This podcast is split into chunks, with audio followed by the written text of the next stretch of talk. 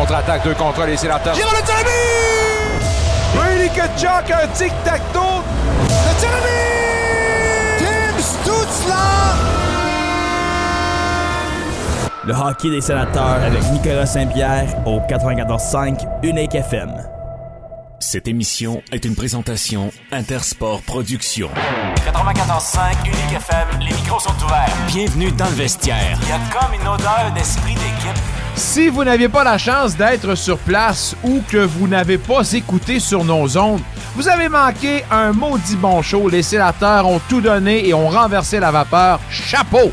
Voici notre promesse. Ce qui se passe dans le vestiaire reste dans le vestiaire. Au 94.5, voici Nicolas Saint-Pierre. C'est pas souvent qu'on voit ça. La première en trois ans et la première en six ans à domicile que l'équipe tirant de l'arrière par trois buts a renversé la vapeur et a réussi à soutirer le deux points. Ça s'est terminé avec la série sur le Sunday. Le but de Tite-Claude était pas piqué des verres. Moment charnière quand on a remplacé Corpi en fait Sogard par Corpi Salo. Bref, les astres étaient alignés pour connaître une belle soirée. On en a eu toute une. Réaction de tout ça, on a des échos de vestiaire, on a des commentaires. Mesdames, messieurs, on vous dit bienvenue dans le vestiaire. Oui, bienvenue chez nous à part de ça. Merci d'être là. On a une grosse émission euh, pactée au coton avec plein d'invités et plein de sujets, c'est le cas de le dire. Rosanne Jolie va parler de basketball et surtout de la classique de la capitale qui aura lieu cette fin de semaine, ce vendredi, entre les Ravens et les GGs. Hommes et femmes en basketball, faut pas manquer ça. Et on en jase avec euh, Rosanne Jolie, entraîneur-chef du programme féminin des GGs de l'Université d'Ottawa. On parlera également avec une jeune dame qui, le 7 mars prochain, vivra des moments très intéressants, c'est-à-dire retombera dans l'arène pour un combat championnat du monde WBC. Euh, Vanessa Lepage-Joannis viendra nous jaser justement de l'accomplissement de ce rêve, j'imagine. Et je suis sûr et certain que la région sera tous derrière elle pour ce combat. Marc Schreiber sur les lignes de côté. Retour sur la dernière fin de semaine en NFL. Jacques Martin, entraîneur-chef par intérim des sénateurs. Belle, belle, belle soirée hier au Centre Canadien Tire. Renaud Lavoie nous parle de l'actualité Ligue nationale de hockey. Et on a également Luc Chény qui nous attend dans quelques instants pour jaser de la grosse nouvelle également ensuite, ben, pour faire suite à la grosse soirée d'hier. Euh, on en a ajouté aujourd'hui alors que Benoît Desrosiers a quitté ses fonctions euh, d'entraîneur-chef avec les Olympiques. C'est maintenant Serge Beausoleil qui sera euh, l'entraîneur-chef par intérim, donc va chapeauter les deux fonctions, directeur général et entraîneur-chef. Avant de parler avec... Ah ben gars, sais-tu quoi? On va faire Luc tout de suite, puis on écoutera les réactions. On, on va l'appeler tout de suite? Bon ben, excellent. On va aller chercher on va parler avec Luc, puis on va voir sa réaction évidemment. Je pense que dans les circonstances, puis on s'y attendait euh, avec la nouvelle qui est parue euh, la semaine dernière. euh, on s'attendait à une telle nouvelle, puis là, ben maintenant que c'est complété, tu te retrouves dans une situation de même. faut que tu te retournes sur un dixaine rapidement. Euh, je pense que Serge Beausoleil est certainement la meilleure personne pour diriger le club en attendant de trouver la perle rare. Il est à Québec en déplacement les Olympiques en action demain contre les remparts en réaction justement euh, à ce départ. Benoît Desrosiers, Luc Chénier, la voix officielle. Luc, euh, finalement, c'est une surprise qu'il n'en est pas une. Euh, comment vois-tu le départ de Benoît Desrosiers? Bien, assurément, c'est une dure perte, c'est une grosse perte également là, pour la formation. C'est un, c'est un entraîneur à son arrivée. euh, J'avais, moi, personnellement, constaté que c'était un gars qui était très, très bon comme entraîneur. C'est un gars qui, euh, malheureusement, s'il avait passé plusieurs saisons, on aurait pu le, mettre dans les, euh, les grands des entraîneurs qui ont passé ici avec les Olympiques. Et j'aurais aimé le voir également partir de zéro et amener cette équipe-là peut-être à un championnat. Mais par contre, et on, on, on en fait signe, là, c'est son, son talent fait en sorte qu'il se retrouve, euh, qu'il va se retrouver dans un autre, euh, dans un autre rôle en quelque part. Il n'y a rien de confirmé encore. Je veux pas non plus, euh, et je ne sais pas non plus où il s'en va, mais assurément, quand un gars quitte un poste d'entraîneur-chef dans le junior majeur, c'est souvent pour monter des échelons. Alors, ce sera à voir où Benoît Desrosiers pourra faire son Alors, travail Luc, dans là, le futur. Luc, Luc, on va arrêter de niaiser, là. On sait qu'il s'en va avec les Highlanders, c'est correct, là. Je Bon, comprends que mais il n'y a rien de confirmé. Non, non, ok, c'est correct. Mais moi, mettre un, un vieux 2, c'est Highlanders. Correct, ça? Tu peux Ben, pas je blâmer un couvrir. Mais, non, non, mais, dans- tu sais, c'est parce qu'on ne le sait pas. C'est- Ouais, ouais. On le sait tous, mais on ne le sait pas. Ah ouais, c'est ça. C'est un secret de polichinelle. Mais on- Ben oui, ben oui. Mais, mais quand même, ça prouve sa qualité. Euh, je comprends que pour, mon, pour monter, ça te prend des amis. Mais quand un gars est capable de, de, de, de faire les échelons rapidement de même, c'est parce qu'il a un certain talent également. Je pense qu'on les attributs de, Benoît Desrosiers, il les avait, il les a encore. C'est pourquoi qu'on on passe à une autre étape. Ben, tant mieux pour lui, puis on lui dit le mot de Cambronne. Sur place maintenant, Serge Beausoleil a pris les rênes de cette Oui. formation-là. Je dis dans ma prémisse que je pense que c'est la meilleure personne pour se retrouver. Ben, en tout cas, dans les circonstances, je pense que les Olympiques sont en de bonnes mains. Euh, qu'est-ce qu'il a dit? Qu'est-ce qu'il tente de faire? Je pense pas que ce soit un poste permanent pour Serge Beausoleil. Là. Non, il, a il en a déjà parlé, Nick, ce ne sera pas euh, permanent parce qu'on le sait, euh, ça demande beaucoup euh, le poste d'entraîneur-chef et également directeur général. Tu sais, dans le fond, là, on est très, très chanceux avec les Olympiques euh, d'avoir Serge Beausoleil avec nous parce que c'est un- quand même un entraîneur d'expérience. C'est un gars qui connaît l'équipe à fond, a vu tous les matchs. Lui, là, il connaît le système, il connaît tout ça. Alors, il n'y a pas euh, il y a pas un nouveau gars qui va rentrer en place puis tenter de changer puis euh, de, de, de faire des malheureux. Moi, je pense qu'on va tout simplement continuer le travail qu'on a déjà amorcé avec les Olympiques. Puis, étant un entraîneur euh, d'expérience également, il va amener même euh, des choses que, que peut-être que Benoît n'avait pas encore, parce que cette expérience-là, tu dois, tu, peux pas l'avoir du jour au lendemain, tu dois la- l'acquérir, cette ex- expérience-là. Lui, il l'a.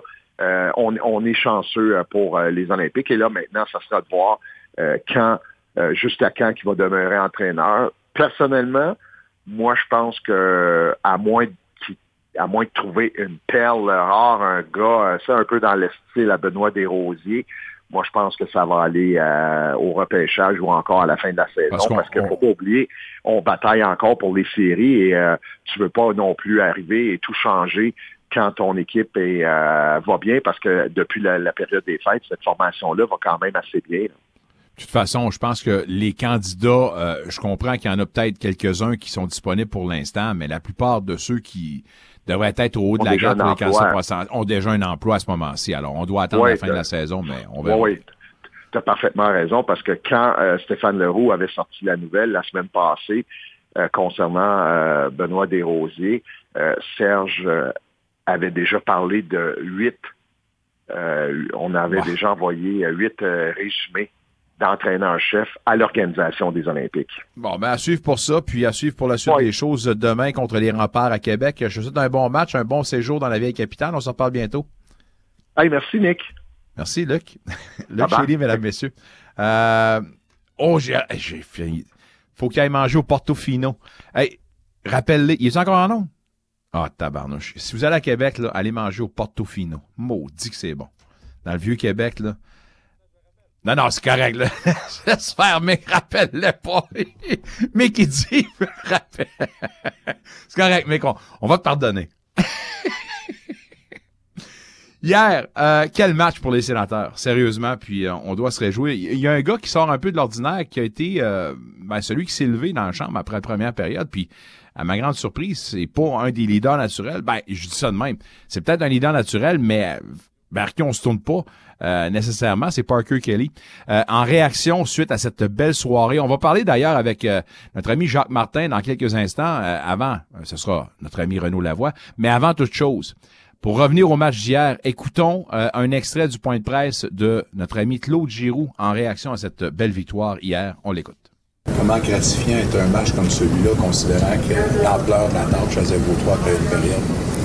Ouais, c'est sûr que quand on perdait 3-0, c'était pas, euh, ah, c'était pas euh, le, le début qu'on voulait, mais euh, on, a, con- on a continué à, à pousser. Puis euh, le premier but à Drake, je pense que ça nous donnait un peu de confiance. Puis on a juste continué à, à- à travailler. Tu as parlé du message qui était assez court après la première. C'est quoi Qu'est-ce qu'on se disait après la première période pour justement céder à la panique?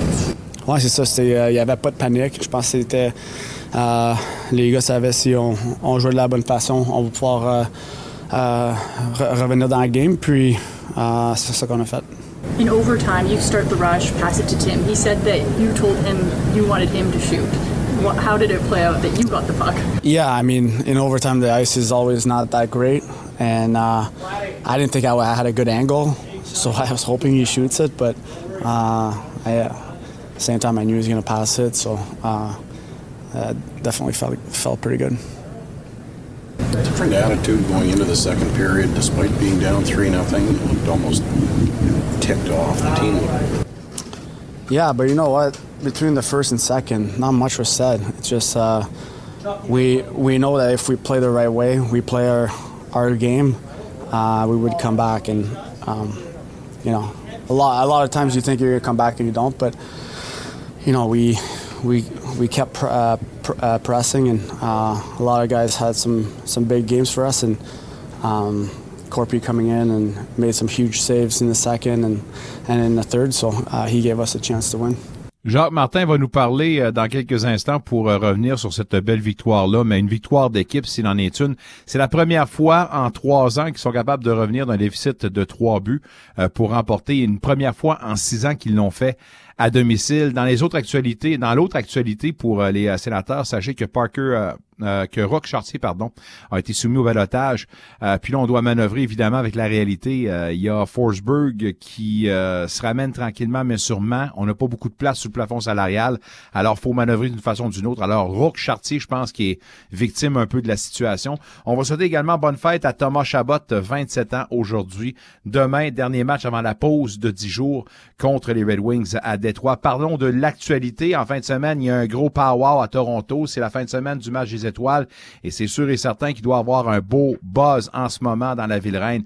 Mais avant toute chose, il se passe beaucoup de choses en dehors de la glace. On va parler du règne de Gary Bettman avec notre ami Renaud Lavoie. Renaud, comment vas-tu? Ça va très bien, toi, Nicolas. Ça va super bien, merci. Très beau papier dans le tvasport.ca, justement, qui parle du règne de 31 ans euh, de Gary Bettman. Mercredi, donc demain, euh, va devenir le commissaire ou le dirigeant de la Ligue nationale de hockey avec le plus long règne, va battre celui de M. Campbell. Qu'est-ce qu'on retient et qu'est-ce qu'on doit retenir, cependant, du passage de Gary Bettman, qui est loin d'être terminé, si on peut en croire le papier, justement? Ben, justement, parce que Gary, à chaque fois que je le vois quand il me parle de, lui-même ou de ce qui s'en vient pour lui, il me dit tout le temps, en passant, je ne suis pas prêt de prendre la retraite à 71 ans. Tu, vois qu'il est, je veux pas dire accroché à son poste, mais je pense que c'est la passion euh, qui lui permet de, si tu veux, en guillemets, de demeurer en vie, d'une certaine façon. Donc, euh, écoute, c'est sûr que Gary Bettman, si tu regardes son règne, moi, je me rappelle très bien, dès son arrivée, il avait été énormément critiqué euh, parce qu'on disait qu'il ne connaissait absolument rien au hockey. Euh, c'est un gars qui sortait, qui était, si tu veux, le, le bras droit du commissaire de la NBA, M. Stern, euh, et qui arrive dans la Ligue nationale de hockey, un peu comme un chou sur la soupe, et comme un gars qui ne connaît pas vraiment de quoi il parle. Mais avec le temps, réussit à, si tu veux, convaincre les gouverneurs, les propriétaires que ça passe par lui. Il a fait des erreurs. Une des erreurs les plus graves, c'est d'avoir donné les Islanders de New York, vendu les Islanders de New York à un gars qui n'avait pas une scène. Euh, il y a d'ailleurs un très bon reportage sur le ESPN 30 euh, for 30 là-dessus. Je vous invite à aller regarder ça. Où Gary Bettman est dans, et accepte de répondre aux questions. C'est quand même extraordinaire quand tu y penses. Là. C'est son erreur à lui, puis il, reconnaît que c'est une erreur qu'il a faite. Euh, donc, j'ai, euh, c'est un commissaire qui a dû euh, imposer un lockout. Son plafond salarial qui est ferme comparativement à celui de la NBA, est-ce que ça aide la Ligue nationale ou ça nuit à la Ligue nationale? On pourrait en débattre longtemps.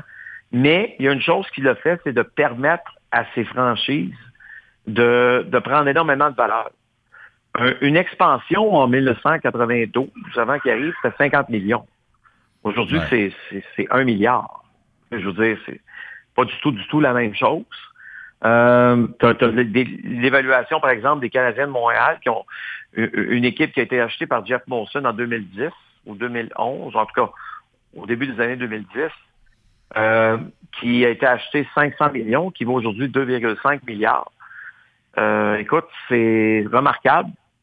Et euh, donc, Gary Bettman, lui, aura réussi à passer au travers de plusieurs tempêtes. Est-ce que c'est parfait? Non. Est-ce que ça pourrait être oui? Est-ce que euh, aider le hockey à devenir un meilleur produit? Je pense que oui. Puis, écoute, je, je sais que les gens regardent l'expansion en se disant, tabarouette, s'il y a une expansion encore de deux autres équipes, quel genre de produit ça va être? Ben, au contraire, ça va être un produit, euh, oui, euh, légèrement dilué, mais où je peux te garantir une chose. Il va en avoir des buts marqués. Parce que les systèmes défensifs ne seront pas capables de survivre à, à ce que, euh, justement, la, la, nouvelle ligue va ressembler. Il va tellement avoir d'erreurs sur la glace que c'est sûr qu'il va y avoir plus de buts qui vont être marqués. Alors, j'ai hâte de voir cette expansion-là. Euh, puis en même temps, ben, Gary Bettman, lui, euh, peut. Je suis convaincu qu'il est très fier de ce qu'il a accompli. Puis je suis sûr qu'à l'intérieur de lui-même, on, on l'entendra probablement jamais.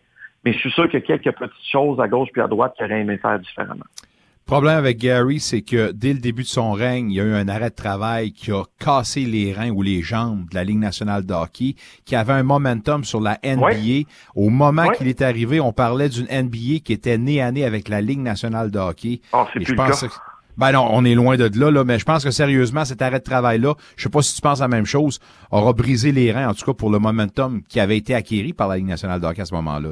Écoute, c'est sûr que on peut reconnaître qu'il y a une disparité majeure entre les revenus de la NBA et ceux de la Ligue nationale de hockey. La courbe n'a pas suivi. Par exemple, la pandémie a fait beaucoup plus mal à la Ligue nationale de hockey qu'à la NBA. Mais il y a une raison pourquoi. C'est à cause des droits de télévision. Les droits de télévision dans la NBA sont énormes par rapport à la Ligue nationale de hockey. C'est ce qui change la donne énormément. Et le plus drôle dans tout ça, c'est que tu savais, je ne sais pas si tu le savais, là, il y a plus de billets de hockey qui se vendent dans la Ligue nationale de hockey que de billets de basketball. Donnes-tu une idée? J'en doute pas, ouais. Mais, ouais, mais, c'est-tu ticket-driven league compared to... C'est ça, jouer... exactement. C'est tellement, le hockey de la Ligue nationale, c'est tellement régional. Tu comprends ce que je veux dire? Oui. C'est, ce n'est pas national. La NBA a un rayonnement qui n'est pas nationale comme la NFL, mais qui, qui est quand même importante en raison euh, des LeBron James de ce monde, tu comprends, qui jouent en Californie. Donc, à partir de ce moment-là, euh, ça résonne un peu plus. On va dire ça comme ça. Le problème aussi au hockey, Connor McDavid ne vend pas, mais absolument pas, aucune personnalité. Euh, Sidney Crosby, c'est extraordinaire, mais n'a pas la même personnalité qu'un joueur de basketball, on s'entend là-dessus. On est très conservateur dans le monde du hockey. On l'est beaucoup moins dans la NBA. Oui, j'allais, peut-être dire, c'est peut-être parce que justement les cadres de la Ligue nationale ou de la culture du hockey empêchent un joueur d'être aussi extravagant qu'un joueur de basketball. la culture, la culture est, est en retard de probablement 10-15 ans par rapport à la NBA. Je sais pas si elle est en retard, va dire, parce que tant qu'à moi, j'aime autant voir un, professionnel habillé en pro, en habit, aller faire un job que d'aller voir un gars qui est habillé à la chaîne à Jacques puis qui fait semblant de, de, je sais pas, de représenter je sais pas quoi, là. Mais pour moi, les, euh, ce, côté-là, je l'aime, par exemple, du hockey. Oui, mais maintenant, les équipes le, laissent, le, délaissent de plus en plus. Les Maple Leafs de Toronto, tu peux te présenter à peu près comme ça. Ça, c'est Austin Matthews qui a voulu ça, lui. Oui, mais c'est ça, c'est un Américain, tu comprends? Oui, c'est ça. Ce que, ce que je veux dire, c'est que...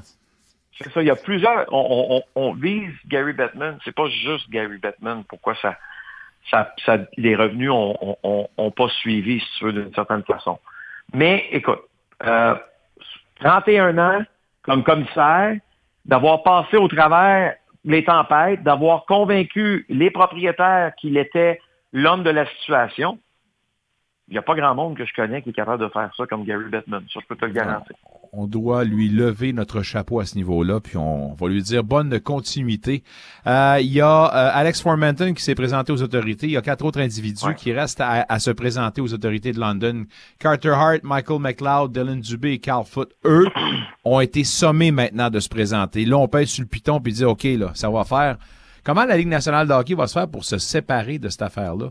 Parce qu'on on, s'entend, là. Tout ce qu'on a fait au cours des dernières, ben, on va dire derniers mois, ça a été ça, tenter de se séparer ou de se faire oublier du plus qu'on peut de cette affaire-là, right? Oui, mais là, on fait face à une réalité quand même. on parlait tantôt de, de, de, il y a quelques secondes de revenus, puis tu, te rappelles-tu un sport, toi, où il y a cinq gars qui ont dû se présenter à la police pour une histoire de viol? Non. Non. Il doit y en avoir une coupe qui ont été étouffées, là, mais en tout cas, j'irai pas là. Oui, oui, mais oui. Mais là, comme on avait étouffé l'affaire en passant en 2018. Oui, oui, oui. Et oublie-le pas. Ouais. Là, les gens vont se dire, ben, on l'a étouffé comment? Bon, on l'a étouffé en donnant des euh, millions de dollars à la plaignante.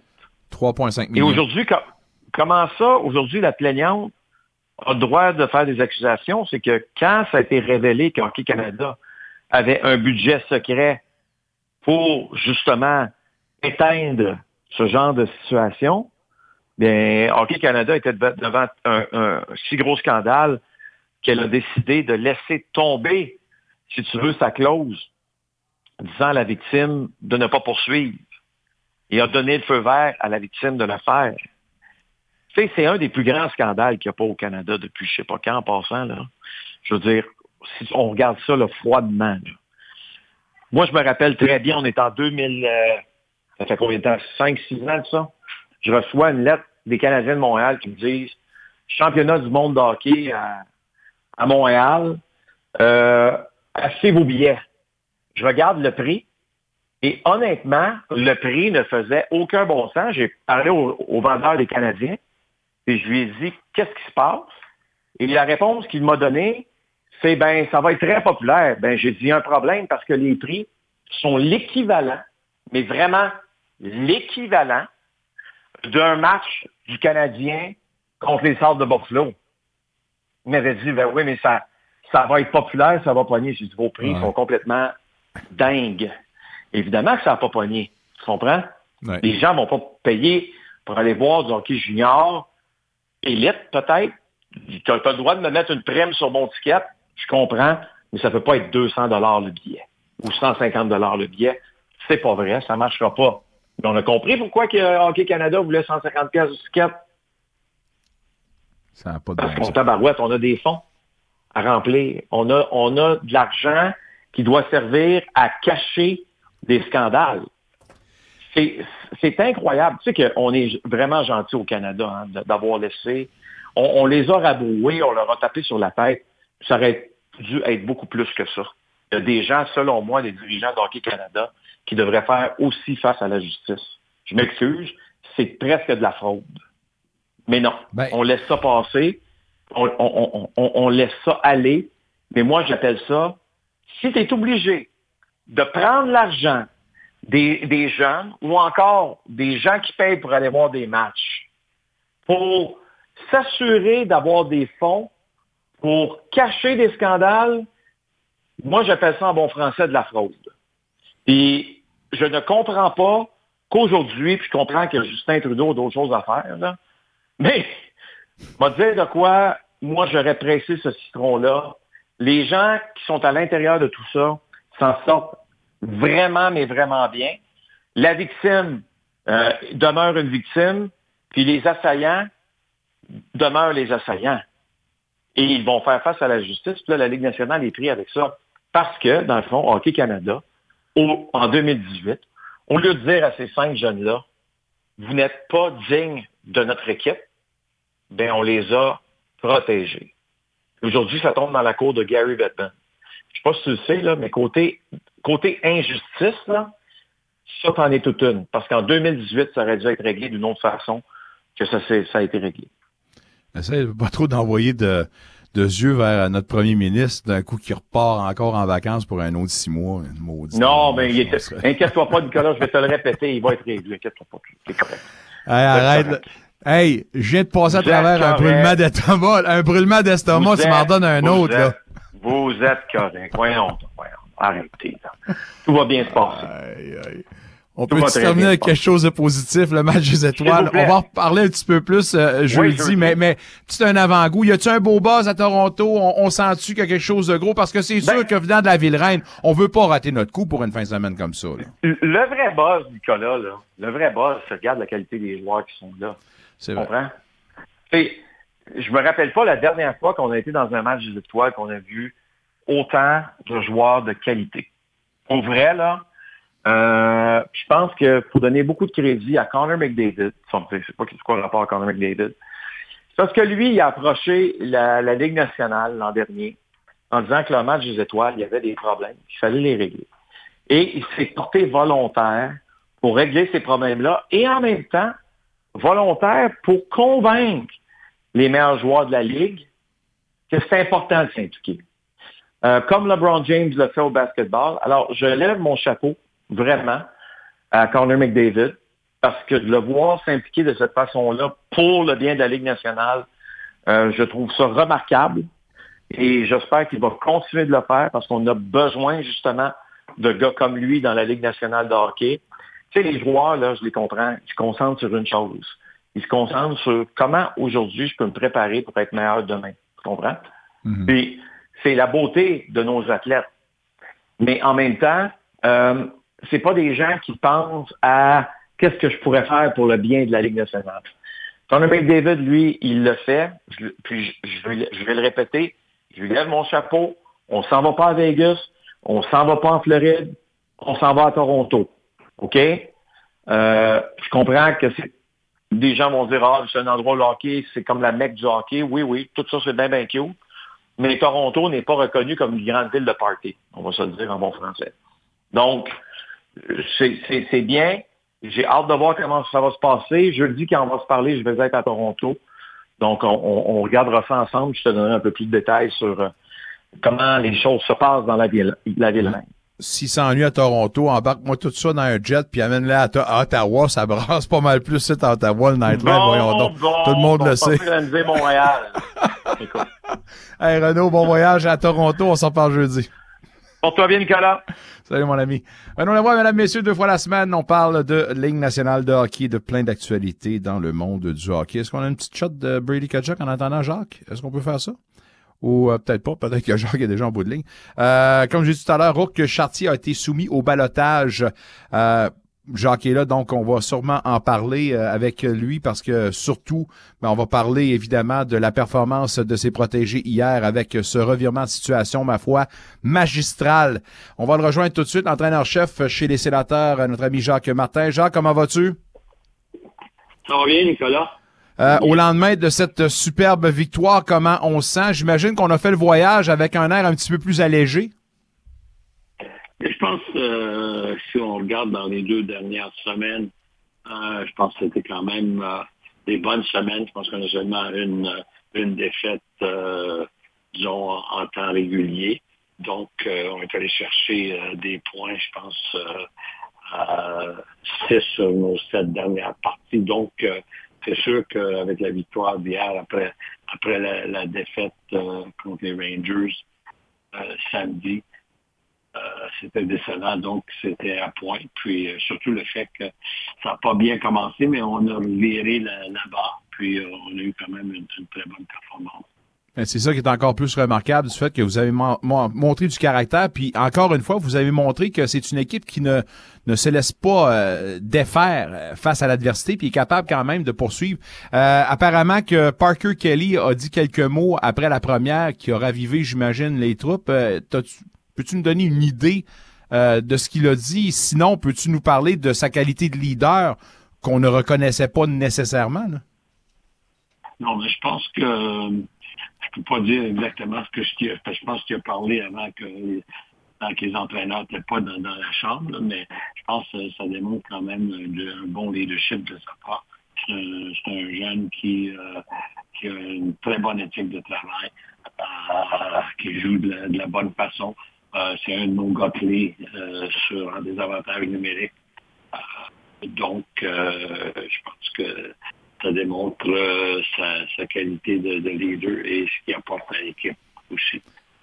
Parlant de leader, ben ça prenait un leader pour ben, amener cette équipe-là à la terre promise, c'est-à-dire une victoire. Claude Giroux, ben parle-moi de la qualité de son jeu, mais surtout ce qu'il a apporté avec ce magnifique but là, en, dernier moment de la prolongation.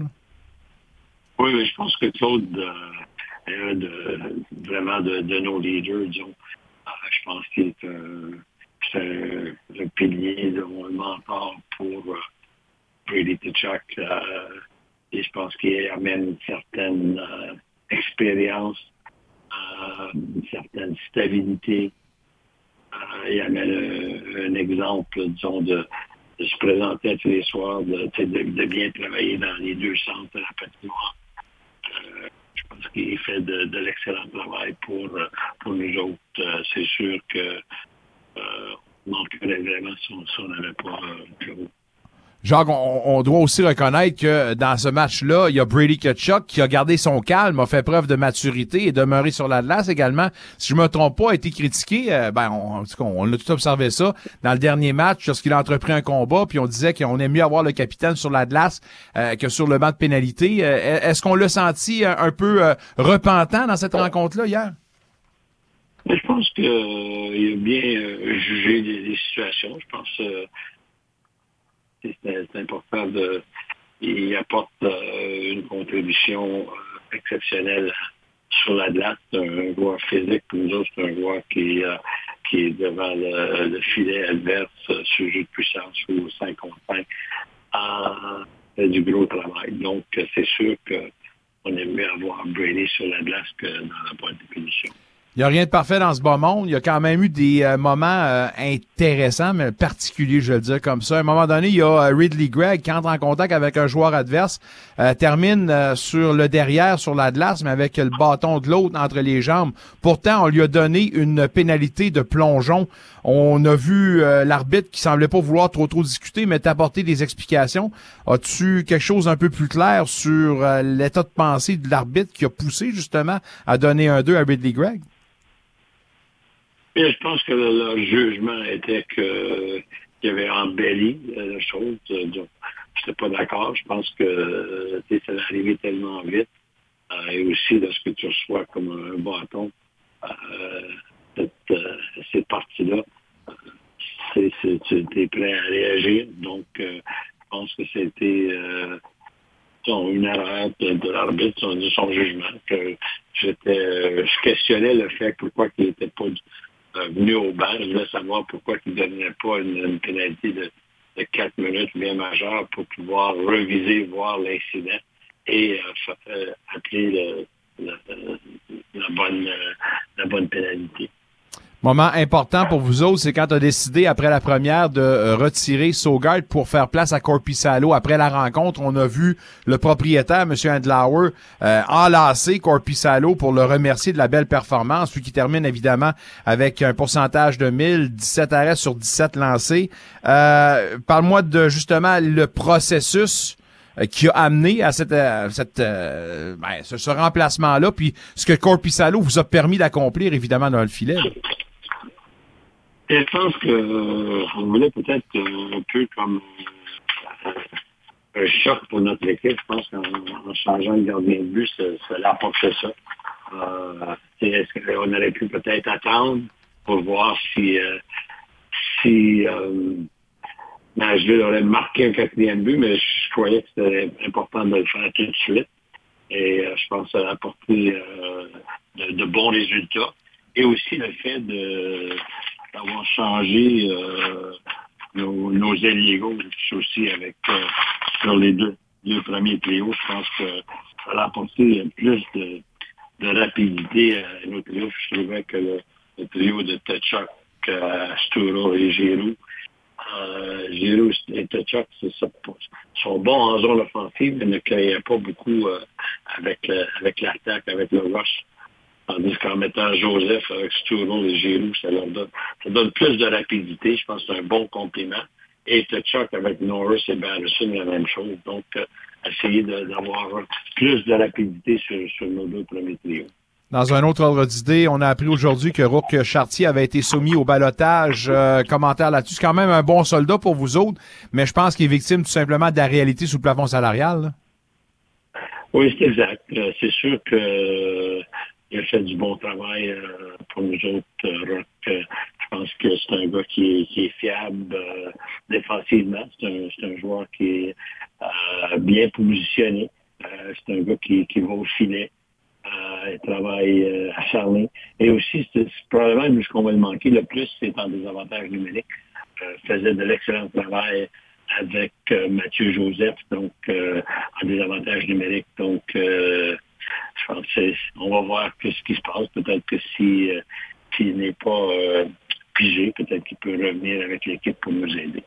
Euh, je comprends qu'on était encore très loin avant le coup d'envoi pour la rencontre de demain, mais après ce que tu m'as dit concernant justement tes trios, est-ce qu'on doit s'attendre à voir la même formation des trios qui a été euh, formée justement en deuxième moitié de la rencontre d'hier, ou tu as encore euh, du temps pour choisir d'autres compositions?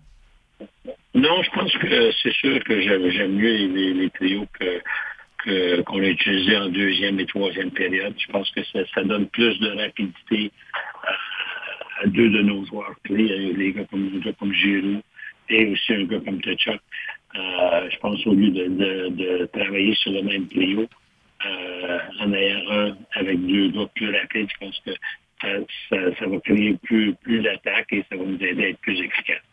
C'est un match intra-division pour euh, vous autres demain pour terminer cette portion du calendrier. À quoi on doit s'attendre cette rencontre? Et qu'est-ce qu'on reconnaît du programme des Red Wings de Détroit? Bien, Détroit est une équipe donc fallait quand même une, bonne saison. Euh, à le moment, je pense qu'ils sont en séries éliminatoires. Euh, Ils sont le, la huitième équipe de, de Wild Card. Euh, donc, euh, c'est une équipe euh, qu'on avait joué un bon match contre eux à Détroit la dernière fois au mois de décembre. donc, c'est une équipe qui est quand même bien, bien équilibrée une, bonne défensive et euh, depuis qu'ils ont euh, Alex Lyon semble avoir retrouvé le, chemin de la victoire plus euh, constant. Chose certaine, on sent qu'il y a une belle rivalité qui se développe entre les deux formations et je suis sûr qu'on aura droit à un très bon match en préparation, évidemment, à Détroit. On te remercie beaucoup d'avoir fait ça, Jacques, et bon match demain. Et bon congé, on se reparle bientôt. Toujours un plaisir, Nicolas. Bonne fin de semaine. Bye bye. Jacques Martin, mesdames, messieurs, entraîneur-chef par intérim des sénateurs d'Ottawa. On vous présente le dernier match avant le congé de 10 jours contre les Red Wings demain à Détroit dès 19h. Vous demandez ce que je fais pour les vacances? On va faire du skidoo, mesdames, messieurs. Pas tout de suite, par exemple. On est dans le vestiaire jusqu'à 19h. Plein d'invités, du basketball. On a également du football dans quelques instants avec Marc Schreibert. On parle de boxe avec Vanessa Lepage-Johannis, elle qui sera en combat de championnat du monde le 7 mars prochain. Et on vous présente même un nouveau collaborateur, mesdames, messieurs. Restez avec nous in the vestiaire.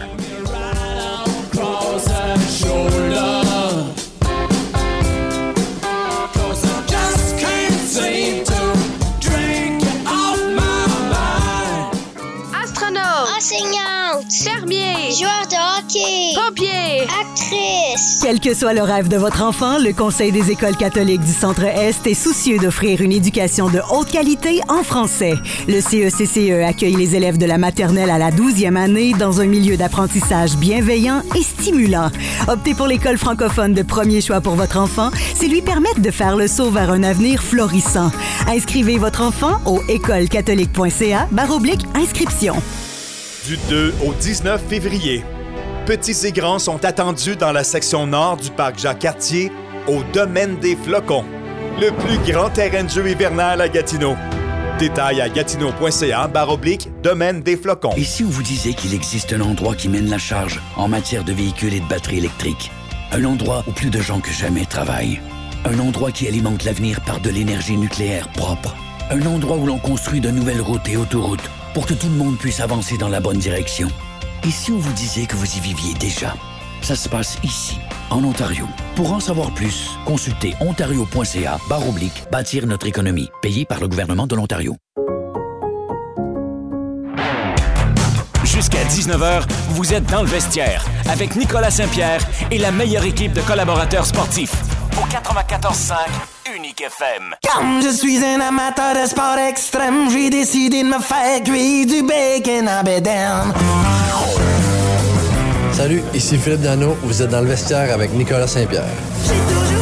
Vous écoutez en direct, merci de le faire, uniquefm.ca, 94.5 Unique FM et également sur l'application. Sinon, vous le faites en différé Spotify et Apple Podcast.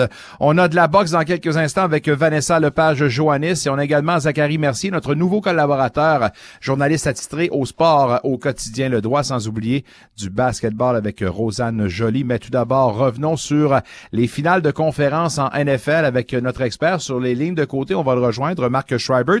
Marc, comment vas-tu? Ça va très bien, Nicolas. Euh, est-ce que, et là je comprends que c'est pas dans les sujets, mais je, me permets de te poser la question. Avec maintenant plusieurs postes d'entraîneur-chef qui sont comblés. Est-ce que tu commences à jongler avec l'idée de voir la NFL jouer une saison sans Bill Belichick l'an prochain? Je sais pas si tu te souviens, la première fois qu'on a parlé ensemble lors de son départ, je t'ai dit, selon moi, sa meilleure chaise pour l'instant, ça serait de se retrouver dans un poste de coordonnateur défensif. Ça enlève la pression, ça enlève un peu, je te dirais, toutes les, caméras sur lui et il est d'une efficacité incroyable dans ce rôle-là. Je pense que c'est ce qui va se produire. À suivre, à suivre. Tu veux nous parler de parité? Oui, de parité. Oui, pour les joueurs, parce que les deux matchs qu'on a eus en fin de semaine étaient incroyables. les, les, scores étaient proches. Pourquoi? Parce que, ben, premièrement, on avait probablement quatre des meilleures équipes, sinon les meilleures équipes de la NFL. Et on avait des joueurs extrêmement efficaces à chacune des positions. Fait qu'à certains moments donnés, quand as à peu près des armes égales, qu'est-ce qui fait la différence au bout de la ligne? Je trouvais qu'on n'a pas eu nécessairement une parité au niveau du coaching. Ah. Je pense qu'il y a des équipes qui ont eu l'avantage sur les autres dans certaines conditions, étant donné les choix stratégiques des entraîneurs. Oui, mais est-ce qu'on peut peut-être mettre ça sur euh, la faute d'une crampe au cerveau? Je ne sais pas, mais si on prend l'exemple des Lions, mais ça, on va en reparler parce que c'est pas le premier sujet. On va parler quand même de Kansas City contre Baltimore. Puis, puis là-dessus, il y a peut-être le fait que tu as raison, Reed certainement, mais de l'autre côté, tu as Arbaugh qui, écoutez, en a, de, en a vu d'autres, mais malheureusement, je sais pas, il a, peut-être été neutralisé du fait impossible pour lui d'utiliser l'attaque au sol, qui a fait en sorte qu'on a peut-être un petit peu trop exposé ce qu'on a fait au, au, niveau des airs. Je sais pas. Ouais, ben, en tout cas, pour moi, quand je regarde ce match-là, la particularité, quand tu regardes la progression du score durant le match, c'est que Kansas City a marqué tous ses points, gagne le match 17 à 10. Mais les Chiefs gagnent, marquent tous ces points en première demi. Aucun point en deuxième. Donc, hmm. super bel ajustement de la part de la défensive des Ravens. On a marqué que 10 points dans l'ensemble du match, par contre. Puis donc, quand je décortique un peu plus, les Chiefs, ils ont contrôlé le cadran. C'est ce qu'ils ont fait. Ils n'ont pas marqué énormément de points, mais ils ont eu le ballon longtemps. Et au total, d'ailleurs, les Ravens, ils ont eu le ballon seulement 22 minutes en termes de possession sur 60. Donc, ça veut dire que Mahomes, au lieu de faire des grands jeux de 30-40 verges, il a complété 30 passes, il a, très peu couru, à peine 15 verges lui-même, ce qui veut dire qu'on n'a pas été trop gourmand. À chaque fois qu'on s'est ramassé en zone adverse, en trois, trois fois dans la zone rouge, on a marqué deux fois. Et je pense qu'on a gagné la, la, bataille stratégique en s'assurant que le meilleur joueur de l'autre côté des Ravens, étant Lamar Jackson, il n'a pas été souvent sur le terrain, Nicolas. ça veut dire que, tu sais, on a joué intelligemment, on a fait des longues séries offensives du côté des Chiefs, même quand on n'a pas marqué, on aura poussé l'adversaire loin dans son territoire. Je pense que, ultimement, ils ont choisi la meilleure stratégie. Question piège comme ça. Est-ce que les succès offensifs des Chiefs reposent trop sur l'improvisation? Je m'explique. Reconnaissant que les Chiefs n'ont pas la meilleure brigade de receveurs, puis plus souvent qu'à leur tour cette saison-ci, on s'est retrouvé le bec à l'eau, puis la dernière option, le plan Z, a toujours été Kelsey. Or, le fait que tu te prépares, puis tu sais que ce club-là a pas les armes offensives, mais qu'on trouve toujours une façon de connecter avec Kelsey, est-ce que c'est là une preuve que finalement, le jeu offensif des Chiefs repose trop sur l'improvisation? Je te pose la question, ben, toi l'expert. Ben, au fond, ce qui arrive, hein, on a souvent parlé cette saison, cette année, la force de Patrick Mahomes, c'est évidemment, c'est réussi. S'il ne voit pas quelque chose de libre devant lui sur un jeu de passe rapidement, il ne se gênera pas pour s'extirper de sa poche, il va rouler vers la droite ou vers la gauche, il se donne du temps, puis là, il est hyper habile, même pour lancer le ballon quand on est en train de frapper, quand il est en mouvement, parce que c'est sa force. Donc, toi, tu parles d'improvisation, tu as raison, il a cette habileté-là à faire d'un jeu qui est en train d'avorter, en faire un jeu positif. Ce qui veut dire que l'adversaire, il faut réussir à le contenir dans euh, sa zone. Et puis, tu as raison, il réussit toujours à trouver Travis Kelsey. La preuve de ça, c'est que c'est incroyable. il y a plus de 100 verges par la passe, Travis Kelsey, une douzaine de réceptions. Donc, ils n'ont pas neutralisé l'arme la plus dangereuse des Chiefs du côté des Ravens. Et d'ailleurs, par contre, il faut leur donner ça. Euh, ils ont quand même euh, réussi à contenir l'attaque des Chiefs en deuxième demi. Donc le match était serré parce que d'un part et d'autre, on a bien joué défensivement. Puis ultimement, c'est du quoi je pense la différence? Les deux revirements très coûteux du côté des hmm. Ravens. Donc quand tu as un revirement, c'est 40 verges de terrain que tu perds.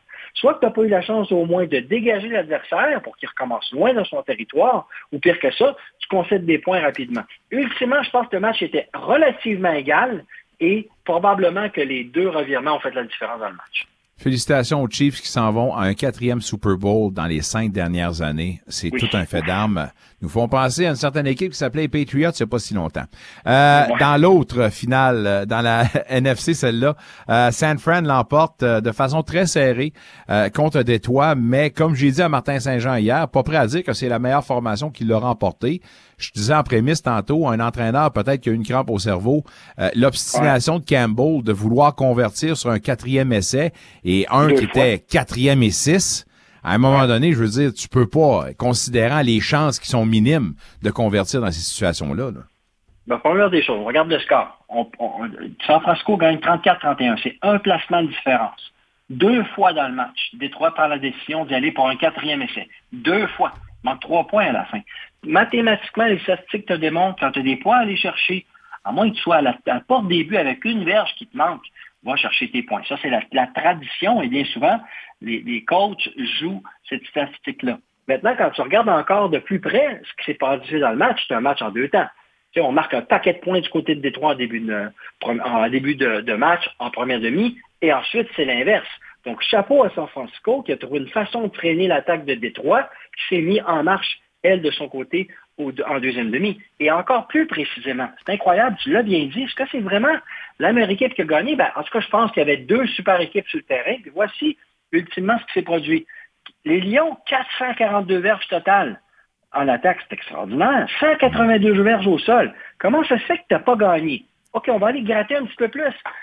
Jared Goff, qui a été un des carrés les plus précis de la saison, il a complété seulement 60% de ses passes. Plusieurs passes, que ce soit lui, le manque de synchronisme, quelques passes échappées, ça, ça apparaît. Là. 4 passes sur 10 qui ne sont pas complétées.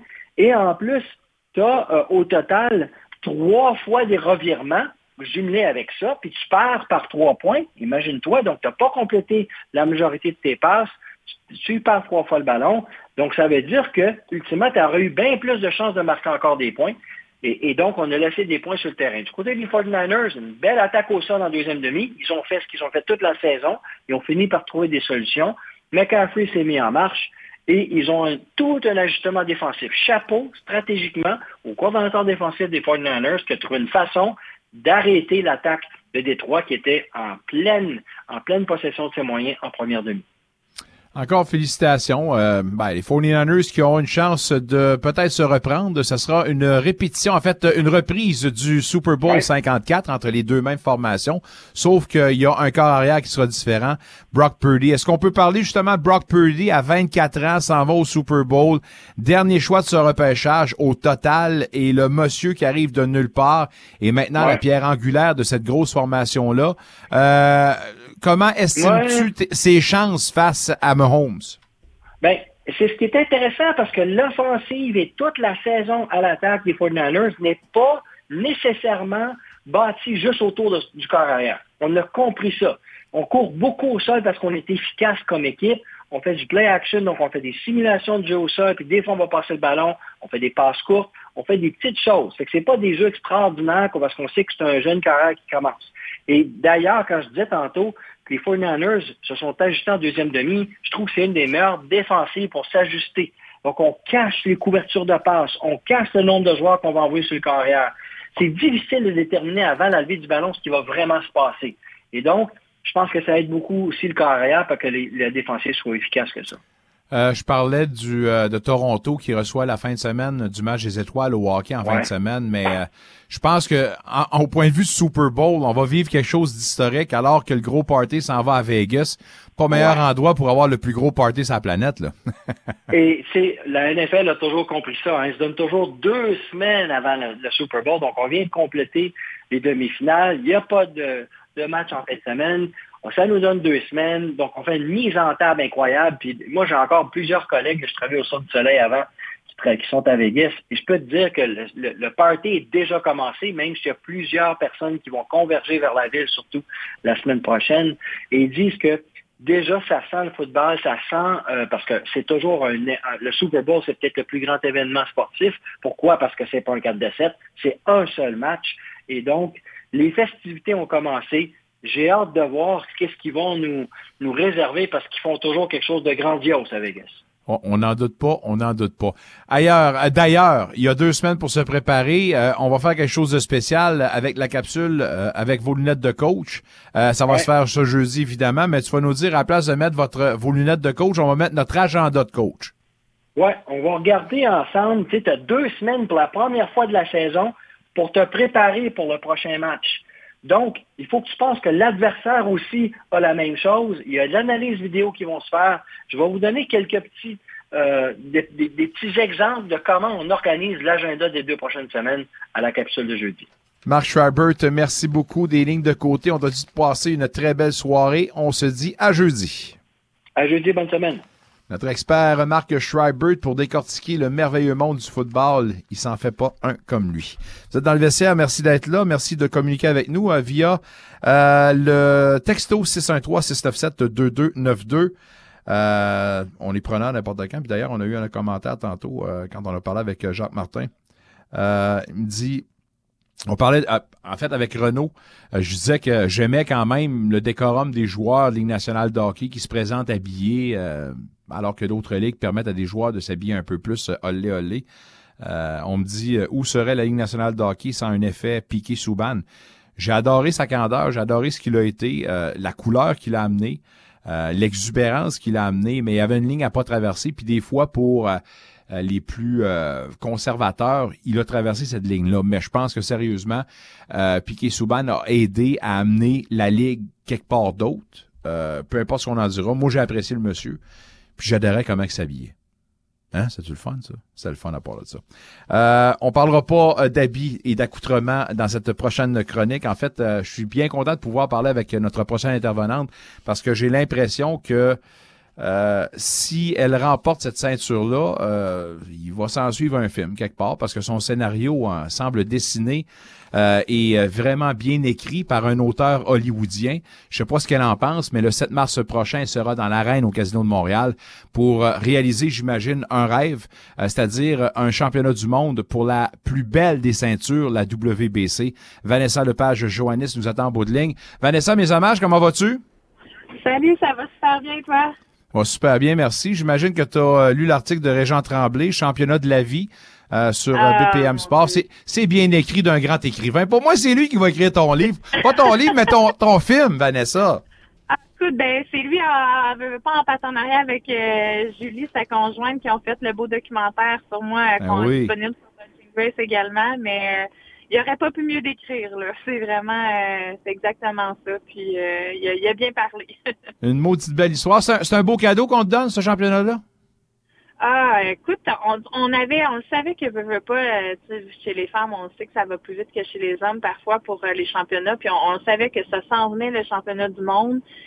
Puis on, avait beaucoup de parler des fois peut-être WBO, peu importe. On regardait ça, puis, les, puis finalement, quand on m'a venu avec la confirmation pour la WBC, ça a été comme une coche de plus sur les émotions. Puis je m'en souviendrai tout le temps, j'étais au travail, puis j'avais pas le droit d'en parler tout de suite avant que l'annonce officielle se fasse. puis j'avais les larmes aux yeux, genre, je tremblais des mains, puis c'est vraiment de... Je sais pas, si je suis nostalgique, oui, mais Or que je dois rester, je reste focus sur mon camp d'entraînement, puis ça va super bien, mais il reste qu'on dirait que c'est c'est très significatif ce combat-là pour moi. On dirait de, mettre de côté toutes les étapes que j'ai vécues après ce championnat du monde-là en 2017 pour la même ceinture. Euh, c'est vraiment beaucoup, c'est une grosse étape. Ce serait la série sur le Sunday de lever les bras dans les airs le 7 mars, mais euh, je souhaite rien de moins. Est-ce que je me trompais dans mon préambule en disant que de toutes les, ceintures, la WBC, c'est celle que toutes les pugilistes veulent avoir? Ah, euh, écoute, c'est celle qu'on rêve, puis euh, je suis vraiment, écoute, quand il m'a annoncé ça, j'étais tellement contente parce que oui, c'est une ceinture très prestigieuse et, et donc bien belle en bas de ça. en fond d'écran de mon cellulaire, puis je la visualise pas mal. Comment se fait l'approche? Parce que, encore, précise-moi si je me trompe, là, mais la, ceinture, le, titre est vacant. Alors, comment se fait mhm. l'approche et comment on décide que telle ou telle boxeuse vont avoir la chance de se battre pour la ceinture? Ben c'est ça que c'est bien de la, de, pas de, la négociation aussi, des, des, choses de logistique que des fois même moi-même je peux pas trop me prononcer parce que je connais pas trop là. Euh, c'est ça, je laisse tout le temps ça dans les mains de, mon promoteur. Mais reste que moi dans les classements, euh, je me retrouvais déjà aspirante numéro un au niveau de la WBO, WBA et numéro 3 IBF. Puis en, là, ben, il y a récemment, c'était Anna Gabriels qui avait la ceinture. Puis là, maintenant, il est tombé vacante. Euh, parce qu'on a su là, entre autres que justement Anna avait testé positif au, niveau du dopage, tout ça. Fait que je ne sais pas si c'est à cause de ça que la ceinture, justement, depuis, elle est vacante. Mais c'est tout récent. Donc, je pense que mon promoteur a juste vu l'opportunité de, de pouvoir aller se prononcer puis aller de, faire une demande au niveau de la WBC. Puis, euh, c'est comme ça qu'on l'a obtenu. Combat de championnat contre Abril Argentina Vidal. Qu'est-ce qu'on connaît de ton adversaire? Euh, ben, c'est sûr que c'est une, boxeuse qui a quand même beaucoup d'expérience. Elle a 10 victoires, une défaite. Elle en a obtenu 4 par KO. Sa seule défaite, c'est contre Anna Gabriel, justement, en championnat du monde euh, pour la WBO. Elle a fait euh, des 10 rounds. Ça s'est rendu en décision unanime. Donc, c'est une boxeuse qui en a déjà vu d'autres auparavant. une bonne une bonne technicienne, donne beaucoup de volume de coups. Donc, on travaille vraiment en fonction de, de ce qu'on voit aussi. On est quand même chanceux parce qu'on n'est pas trop méfiants sur euh, réseaux sociaux et vidéos. Ah. On en a quand même pas mal. Mais, tu sais, ça veut jamais rien dire, sauf que ça peut quand même nous donner une bonne aspect aussi de, de, soit son conditionnement ou sa technique. Donc, on a quand même des stratégies, tu sais, au-delà de de la préparation de conditionnement physique où là, ce que ça va bien, ben là, on tombe dans la phase où on doit travailler une stratégie de combat également. Puis je pense que j'ai les deux meilleurs partenaires en ce moment d'entraînement où que j'ai Mary Spencer, que j'échange les, les gants avec au gym, puis euh, avec Marie-Pierre Roule. Donc, euh, deux, deux styles complètement différents, mais qui vont me permettre à, justement, si ça l'arrive dans le combat, je vais être capable de m'ajuster rapidement. En avec euh, Vanessa Lepage Joannis dans le vestiaire jusqu'à 19h au 94.5 Unique FM. Est-ce que les Argentines sont reconnues pour un style particulier? On cogne fort? On a un style différent? Euh, ben, c'est ça que, question, je veux même pas, je veux pas me prononcer trop, mais dans le sens que euh, j'ai confiance en ma force de frappe. Je suis une boxeuse qui est surtout reconnue non seulement pour sa force de frappe, mais pour le haut volume de coups que je peux donner dans ma catégorie.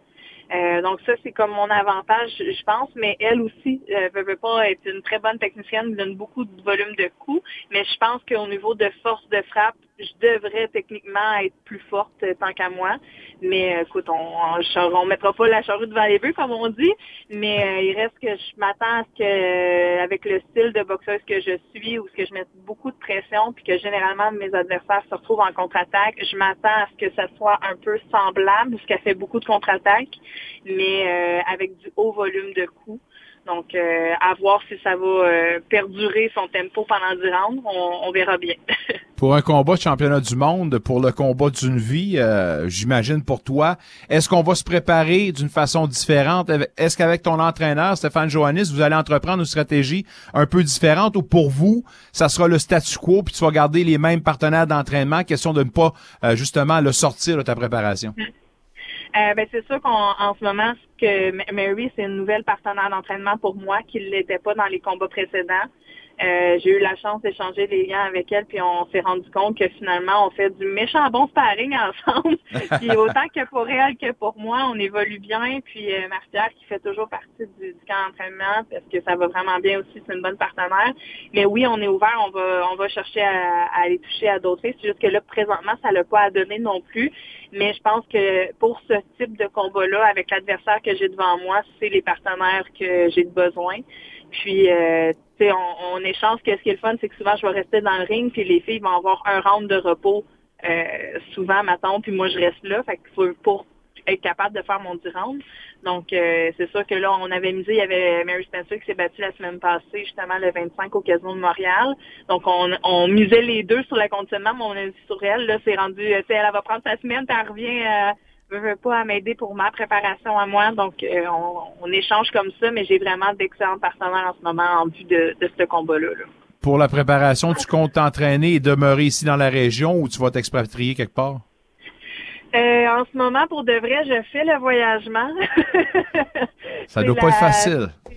c'est pas tout le temps évident, c'est les sacrifices que j'ai à faire euh, de mon côté, puis avec la famille, le conjoint à, mon laurier, puis euh, le travail aussi. Hein, je veux dire, le, combat, il est pas fait, la bourse n'est pas arrivée encore. Oh my, hein? Ben, fait que, il faut, il faut les sacrifices, il faut que je travaille, c'est sûr. Donc, mais écoute, on a quand même une belle horaire d'établi, moi puis Stéphane, puis on, on, on, se voit minimum deux fois, mais souvent trois fois même semaine.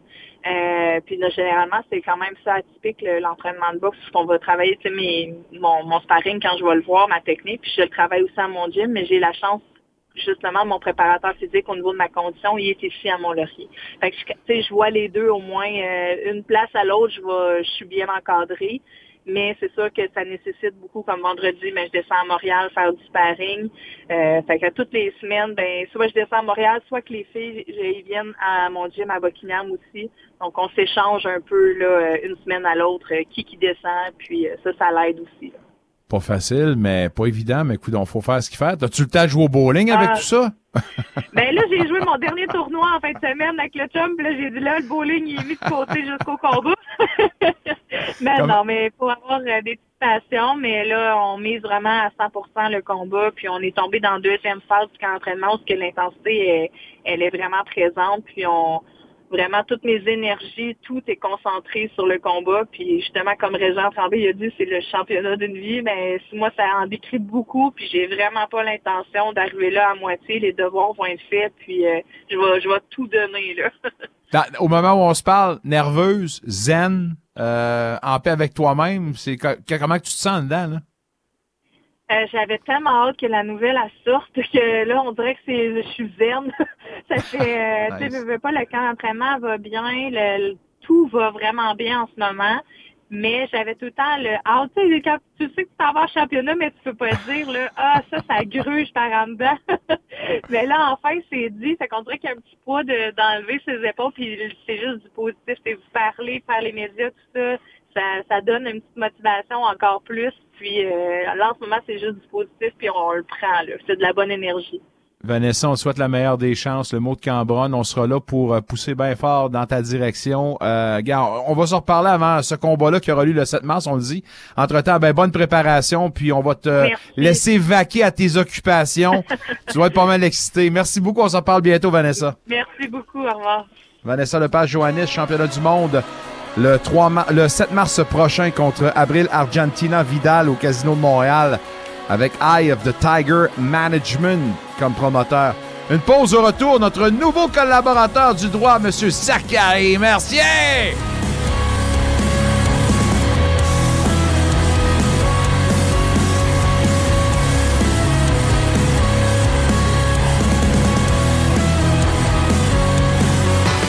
Ici Michel Picard. Le mercredi, ne manquez pas la chronique sur l'actualité régionale avec Marie-Claude Lortie, rédactrice en chef du droit numérique.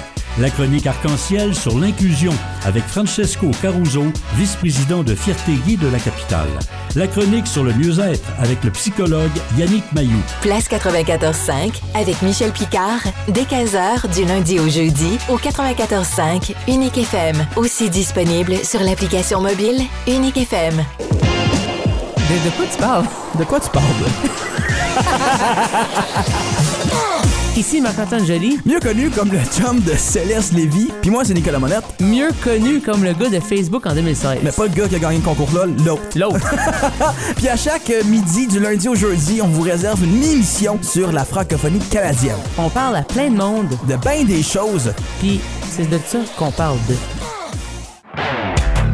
Jusqu'à 19h, vous êtes dans le vestiaire avec Nicolas Saint-Pierre et la meilleure équipe de collaborateurs sportifs.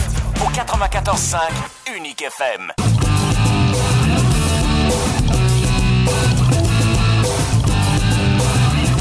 Salut, ici Tristan Luneau. Vous êtes dans le vestiaire avec Nicolas Saint-Pierre.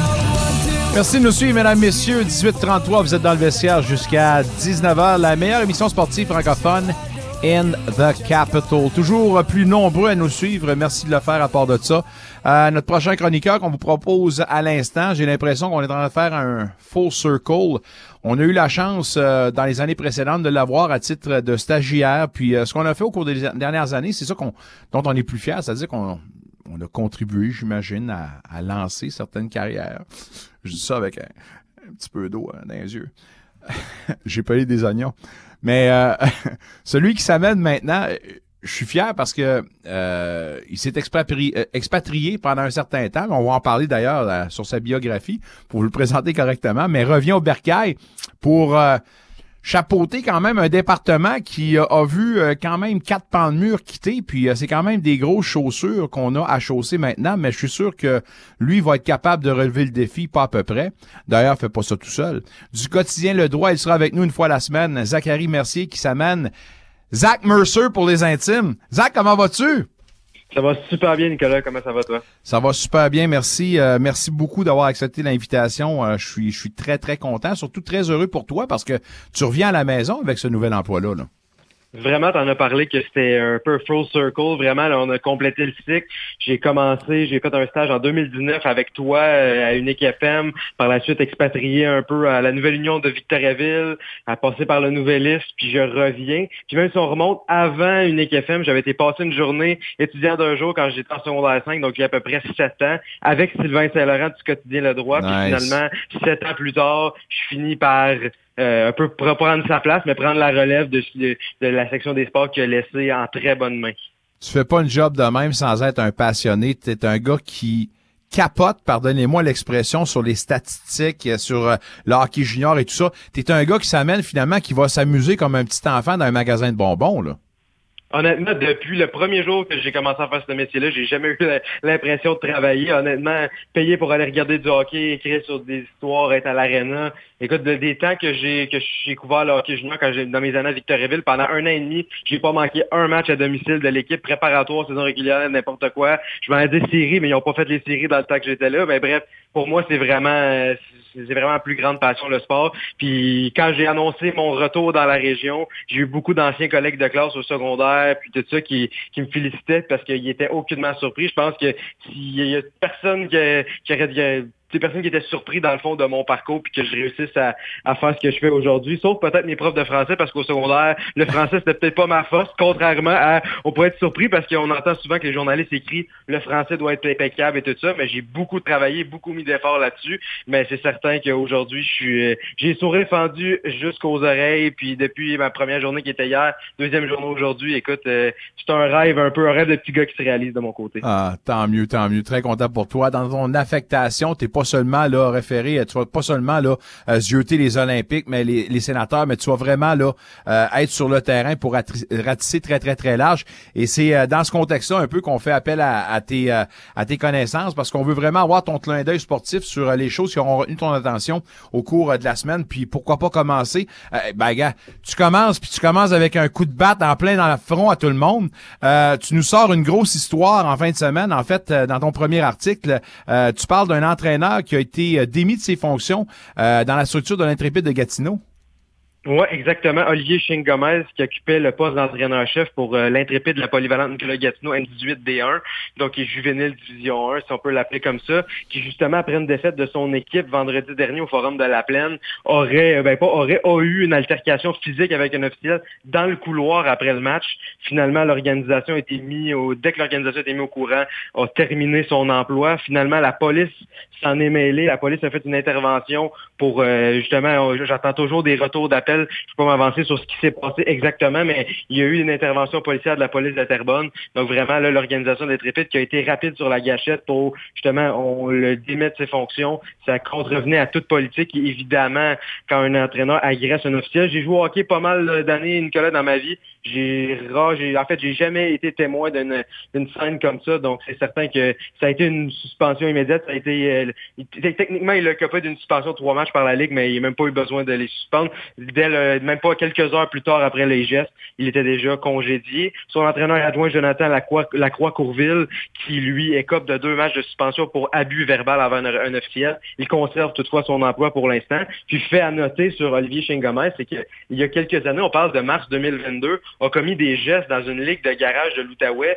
et il a été banni à vie. Donc, il est ben bloqué, banni à vie de la ligue de garage. Donc, euh, puis on parle pas, comme j'ai dit, de gestes qui ont été posés il y a peut-être une dizaine d'années. On parle de 2022. donc a quand même réussi à être engagé avec tout ça. Bref, peut-être qu'il y a eu quelque chose dans le processus, je ne sais pas. Je n'étais pas parmi les, personnes, les personnes n'étaient peut-être même pas au courant, mais bref, ça, ça adresse un peu le portrait de cette histoire-là qui n'est pas terminée pour l'instant, justement, si la, police a, été intervenue, il y a des plaintes qui pourraient être déposées. Bref, un dossier qu'on continue de suivre au Journal Le Droit. Shane Gomez, c'est un gars qu'on connaît parce que c'est un ancien de la LHJMQ, ça, si je me trompe pas, Blainville-Boisbriand, ça se peut-tu? Oui, exactement, un ancien de l'Armada, aussi un ancien de l'Intrépide de Gatineau, a joué durant quelques ah saisons aussi. Comme j'ai dit, j'ai eu la chance un peu, quand j'étais en secondaire 1, 2, c'était lui qui était un peu en secondaire 5 dans les moniteurs, comme j'ai dit, je l'ai côtoyé un peu de cette façon-là, mais vraiment, euh, j'imagine, a perdu les pédales, perdu le contrôle, vraiment, euh, à la suite d'une défaite de son équipe. C'est des gestes qu'on, c'est des choses qu'on ne veut pas entendre, que qu'on ne veut pas voir dans le monde du hockey. alors que la semaine dernière, on justement on relatait là, quelques incartades dans le bout de Saint-Rémy, des parents qui s'en prenaient à des euh, arbitres puis tout ça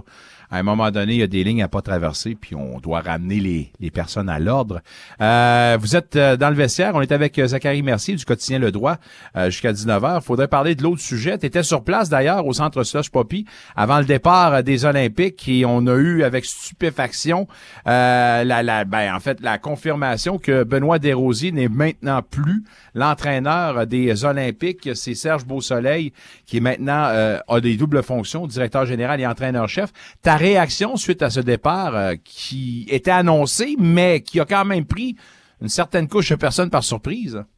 Ben, je dirais que ça m'a pris moi-même par surprise. Honnêtement, on s'est parlé ce matin. J'étais en direction de l'aréna en me disant, je vais parler à Benoît, ramasser peut-être une histoire ou deux, quelque chose comme ça, mettre la table sur la semaine importante. Et là, je croise Olivier Beauregard et il me dit, tu porterais attention sur qui dirige l'entraînement ce matin? Oh, déjà là, un petit drapeau rouge qui s'est levé de mon côté. Finalement, justement, l'organisation, quelques minutes plus tard, annonçait la nouvelle comme quoi Benoît Desrosiers quittait. Donc vraiment, ça a été, j'ai reçu un genre de scoop un peu par hasard que j'ai plein de collègues qui ont été euh, aux entraînements durant tout toute la dernière semaine. Finalement, l'entraînement que je pense qu'il y avait personne, c'est là que ça s'annonce. Bref, des fois, le hasard fait un peu les choses, mais ça a été honnêtement une bombe ce matin. On s'attendait, on s'attendait à ce peut-être qu'il y ait un mouvement. Serge Beausoleil a même mentionné en point de presse qu'il trouvait que c'était même un peu long le processus, qu'il trouvait que ça a été un peu euh, euh, pas broche à fond, mais que ça avait été, ça avait ça a peut-être été un peu long pour Benoît à vivre avec toutes les, spéculations, etc., qui l'ont entouré au cours de la dernière semaine. C'est difficile de garder son calme, garder sa concentration sur gagner des matchs de hockey quand ton nom est partout et tapissé partout. Puis là, ben justement, il se, retourne à Québec. Ça va être euh, tout un spectacle. Euh, je dirais que les, gens des médias, tout ça, vont pouvoir se régaler avec les bonnes, les bonnes vieilles, euh, les bonnes vieilles citations de Serge Beausoleil. Mais lui, est un gars de Québec, va diriger un match derrière le banc avec son fils à Québec, dans sa ville natale. Ça va être quand même quelque chose de spécial, je pense, au demain soir à Québec. Surtout que c'est un match tellement important. Québec sont seulement un point derrière les Olympiques au classement pour la dernière place de accès aux séries. Vraiment, ça va être tout un spectacle, j'imagine, demain soir. Bonne personne de hockey, alors euh, un bonhomme en pleine possession de ses moyens, euh, confiant que le programme des Olympiques est entre bonnes mains derrière le banc avec Serge Beausoleil. Là. Ben oui, exactement. Il a tellement d'expérience. Je suis comme j'ai entendu Luc Chénier tantôt euh, parler de possible euh, recrutement d'entraîneur. Je suis de son avis que je ne crois pas qu'il va y avoir changement d'entraîneur d'ici la fin de la saison. Mais honnêtement, il, était tout sourire après l'entraînement, a dit même qu'il y a eu pas mal de fun, pour pas utiliser pratiquement d'autres mots. Il était, tout sourire, a vraiment, vraiment eu du plaisir. Ça faisait longtemps qu'il n'avait pas dirigé un entraînement. Puis on le voyait qu'il était dans son élément. Puis je pense que justement les Olympiques sont en de bonnes mains. Il ne pouvait pas tomber sur un meilleur pour assurer l'intérim, assurer la gestion, surtout dans une course aux séries. Euh, il est capable de, Serge Beausoleil est capable de peser sur les bons boutons pour faire fonctionner ses joueurs. Surtout que ces joueurs qui ont, qui ont été chercher, ces anciens de l'Océanique, produisent très, très bien dernièrement. Tu as parfaitement raison là-dessus. Demain, les Olympiques contre les remparts à Québec. Dernier sujet, tu vas me parler d'un joueur ukrainien qui s'aligne avec les Flames de Gatineau? Oui, je voulais glisser un mot en terminant. Je vais aller justement à sa rencontre au, cours des prochains jours. Mais j'ai vu ça passer justement que les Flames de Gatineau au niveau junior 3 a signé Ruslan Tchushin, un, Ukrainien justement qui vient tout juste d'avoir 18 ans au cours des, derniers jours, qui, s'amène avec l'équipe. C'est le troisième joueur euh, de pratiquement de l'histoire de la Ligue junior 3A qui est un joueur européen, un joueur international. C'est un phénomène qu'on voit pas parce que les réglementations sont très sévères concernant les autres circuits qui sont pas de la CHL la Ligue canadienne de. Donc vraiment, un jeune qui s'amène là, 6 pieds 2, presque 200 livres, bonne charpente, a connu des très bonnes saisons. C'est un Ukrainien, mais a joué deux saisons en Allemagne, 52 points en 30 matchs l'an dernier. Euh, donc, euh, j'ai même vu qu'il s'est aligné avec euh, CIHA dans, dans, l'Est ontarien, là, justement, pendant quelques rencontres cette saison. Une semaine avec les Flames, ça va être assurément surveillé. Il a pu commencer à s'entraîner, question de papier. Il ne pouvait pas s'entraîner avec l'équipe, était dans l'entourage de l'équipe, mais j'ai discuté brièvement avec le directeur général justement aujourd'hui, puis il m'a mentionné comme quoi ben, il, allait, il, allait, il allait pouvoir commencer à s'entraîner, puis potentiellement jouer son premier match dès demain soir. Donc, euh, un dossier à surveiller. Je pourrais t'en reparler la semaine prochaine, euh, mardi prochain, que lorsque j'irai pas aller voir sa rencontre, parce que c'est assez un parcours, j'imagine que ça doit être un parcours rocambolesque, quitter la, la guerre dans son pays pour finalement poursuivre sa carrière de hockey, poursuivre sa passion, puis tenter de peut-être faire carrière en Amérique du Nord, poursuivre son développement. C'est quelque chose d'assez assez spécial. Comme j'ai dit, pourrait potentiellement demain soir à Buckingham lui donner ses premiers coups de patin là, avec les des Flames de Gatineau convaincu que le monsieur a des choses très intéressantes à raconter. Euh, bon retour, ben bonne arrivée ici en sol de québécois puis euh, ontarien, franco, on va dire comme ça dans la capitale, Puis euh, ben bonne chance aux Flames de Gatineau.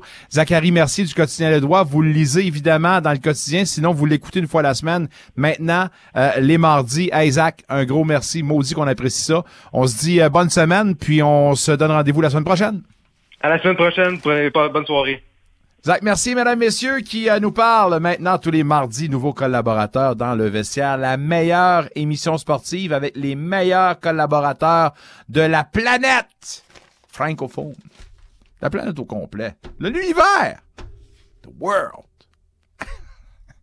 On a un gros, gros, gros rendez-vous en fin de semaine. C'est la classique de la capitale entre les équipes de Carlton et des GGs de l'Université d'Ottawa. On parle évidemment de basketball féminin et masculin. Pour en jaser, l'entraîneur-chef de la formation féminine des GGs, notre amie Rosanne Joly. Rosanne, avant de parler évidemment de cette classique, parlons un peu de la NBA. Euh, Doncic avec 73 buts après avoir vu MB d'en faire 71 la semaine dernière. Ça représente quoi pour toi comme accomplissement? Ben là, évidemment, on le voit dans les dernières semaines, euh, de plus en plus, les meilleurs euh, athlètes euh, de la NBA qui, qui, qui marquent des, des, points quand même assez impressionnants. Pour moi, je reviens un peu au commentaire que j'avais fait la semaine dernière par rapport à la défensive. mais, mais en tous les cas, c'est quand même vraiment impressionnant de, de, marquer autant de points dans une structure, je pense, qui permet aujourd'hui de le faire comparativement au passé. dans, quel sens qu'elle permet de le faire? Euh, ben là, c'est plus rare qu'on voit des matchs euh, où euh, certaines équipes atteignent 140 points, 160 points, puis c'était pas le cas auparavant. Les matchs étaient vraiment plus serrés. je pense pas qu'il y, avait beaucoup de matchs qui étaient pas au-dessus de, de, 100 points. La ligne de 3 points est rendue vraiment plus importante. On lance de plus en plus de l'extérieur. les, les centres maintenant ont des ont des atouts que qu'il n'y avait pas dans le passé. puis veux pas, ben, le côté athlétique aussi est pas comparable à ce qu'on voyait avant. As-tu l'impression que parmi les joueurs de pointe, Doncic la semaine dernière, MB la semaine d'avant, c'est une façon pour eux autres de dire Ah ouais, you can do this, I'll do that too. Tu sais, c'est une façon de se tirer la pipe Peut-être. Euh, dans le chèque, ce qui est intéressant, c'est qu'il vient du marché européen.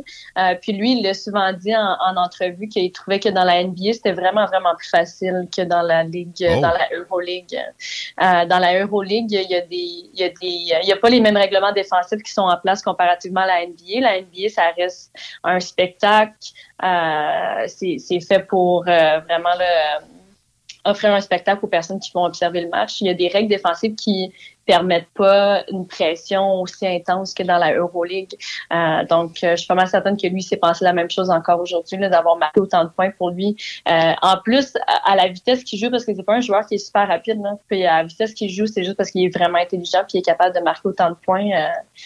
c'est vraiment Ouais, je, lui, lève mon chapeau. C'est intéressant.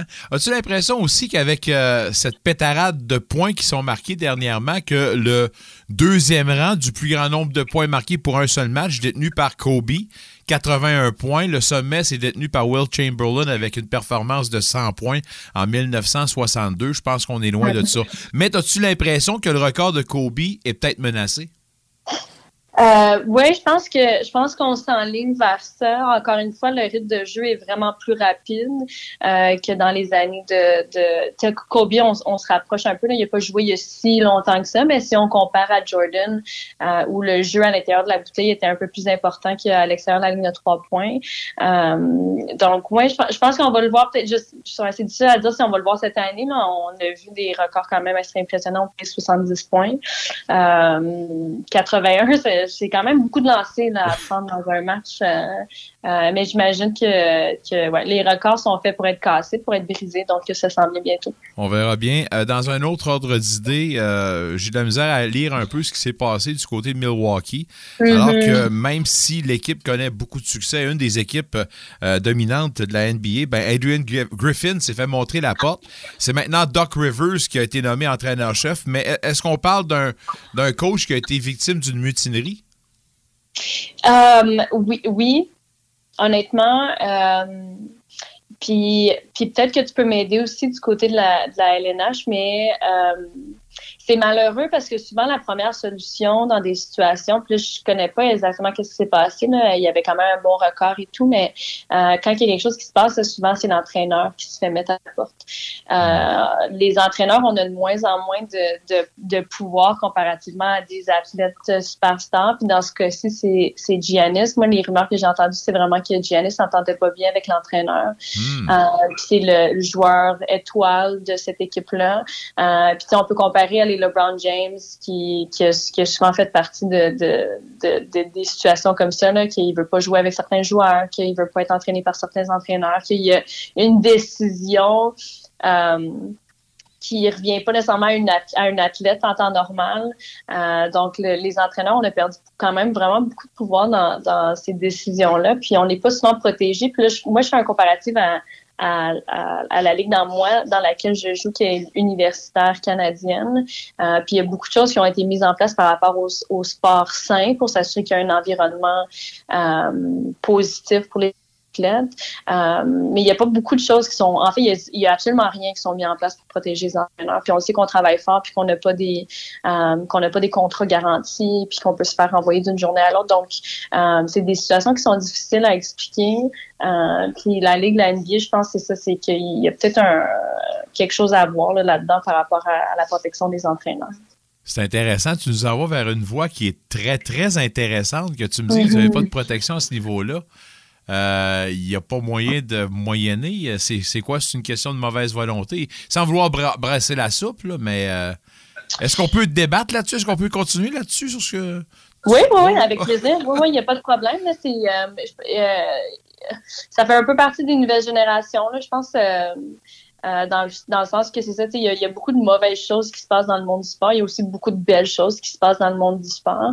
Euh, on se fait, les entraîneurs, on se fait, on se fait pénaliser pour le, le 1%, c'est pas moins, là, des, des choses vraiment graves qui arrivent dans des situations où l'entraîneur a peut-être pris un peu avantage de, de, son, de son statut. Euh, mais j'ai vu des situations où, euh, où il y a des parents, des entraîneurs, qui, euh, des parents d'athlètes sur des équipes qui, qui font des, des plaintes, puis euh, les parents puis les athlètes sont plus écoutés que les entraîneurs. ça, ça se passe dans votre ligue à vous autres, ça? Là? Ça se passe secondaire, ça se passe au collégial, ça se passe à l'université. les entraîneurs, il n'y a vraiment pas beaucoup d'espace. il n'y a vraiment pas de rien en place, vraiment, pour s'assurer qu'on on soit protégé. J'allais te demander, c'était quoi le, le justement le comment je pourrais dire ça, le, pouvoir de l'entraîneur au niveau universitaire canadien comparativement à la NCAA aux États-Unis, on voit quasiment que les entraîneurs, et à tous les paliers, là, sont, sont quasiment la vedette de leur programme. Puis on, parle de, de, tu sais, je veux dire, des, personnes avec une prestance, puis euh, tout autour. Ouais, c'est ça. Puis vous autres, c'est quoi? Y a-tu des comparables à faire ou c'est vraiment, vraiment à l'opposé? ou? C'est. Euh, ben, tu sais, comme moi, je parle plus parce que j'ai l'expérience avec l'Université mais j'en, j'en parle avec des collègues de travail aussi qui travaillent pour d'autres universités canadiennes. Euh, puis on est, on, est, on est limité, on est limité dans beaucoup d'actions qu'on, qu'on peut faire. Puis il y en a que je suis entièrement d'accord avec. Puis euh, on sait que c'est ça dans le sport, on essaie de garder une atmosphère saine, tout ça. Mais, mais si on compare ce que les entraîneurs faisaient dans les années 60, 80, euh, début 2000 à ce qu'on a le droit de faire aujourd'hui, euh, euh, c'est vraiment pas c'est vraiment pas comparable.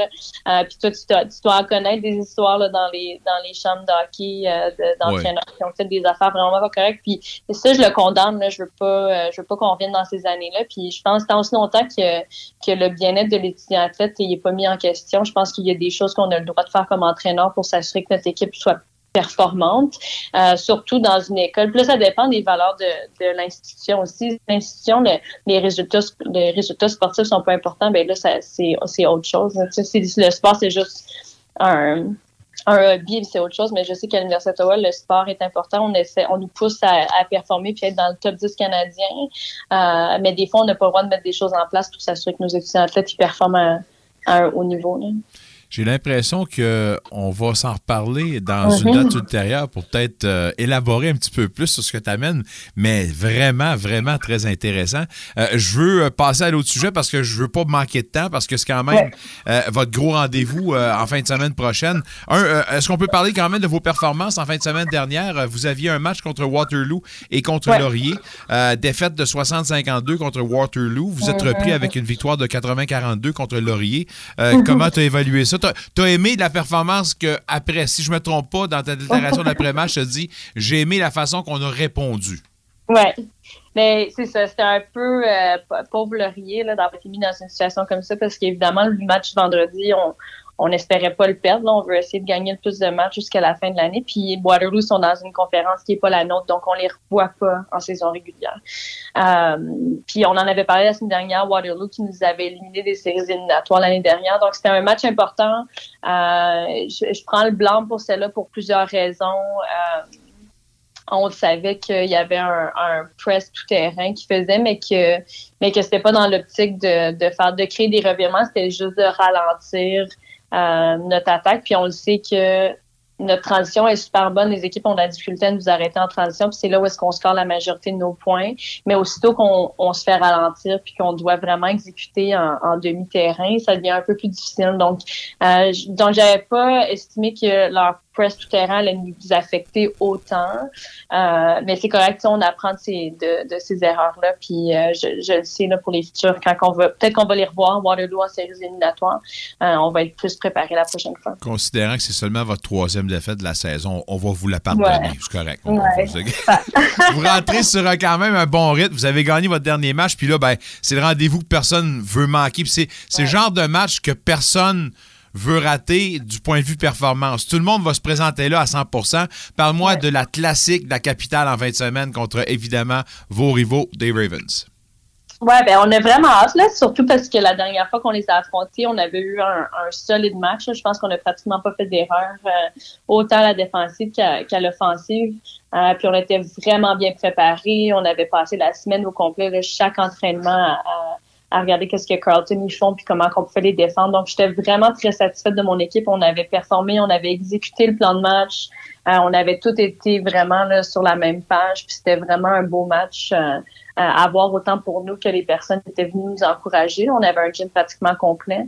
Euh, mais là la Capital Hoops, c'est pas donné à tous les étudiants athlètes de jouer devant un stade qui peut remplir jusqu'à 10 000 personnes.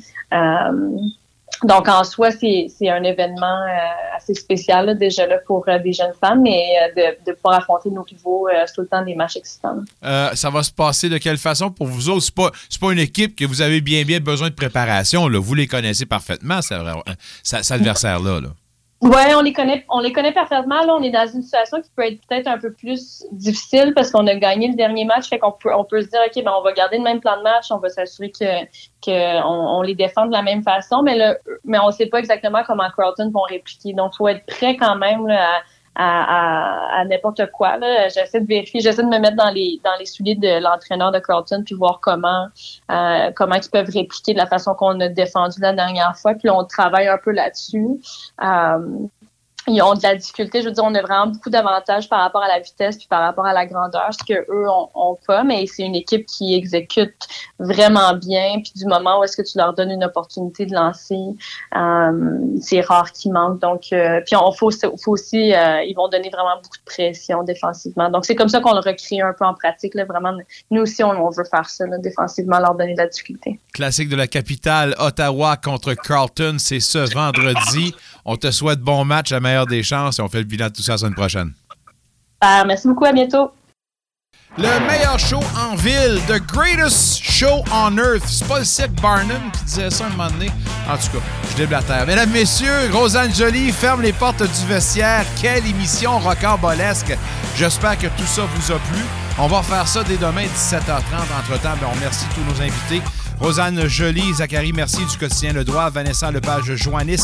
Gros combat le 7 mars prochain, faut aller voir ça. Euh, Marc Schreibert en football, à qui on reparle ce jeudi. Jacques Martin, entraîneur-chef des sénateurs. Et notre ami Renaud Lavoie, sans oublier la voix officielle des Olympiques, Luc Chélier. Les Olympiques maintenant euh, vont affronter les remparts sans leur entraîneur qui était du moment Benoît Desrosiers. C'est maintenant notre ami Serge Beausoleil qui prend les deux fonctions de directeur général et d'entraîneur-chef. Merci également à Mick Lafleur. Vous pouvez réentendre le tout sur Spotify et Apple Podcast. Prudence sur les routes et on se parle demain en plus d'un match à 19h les sénateurs contre les Red Wings.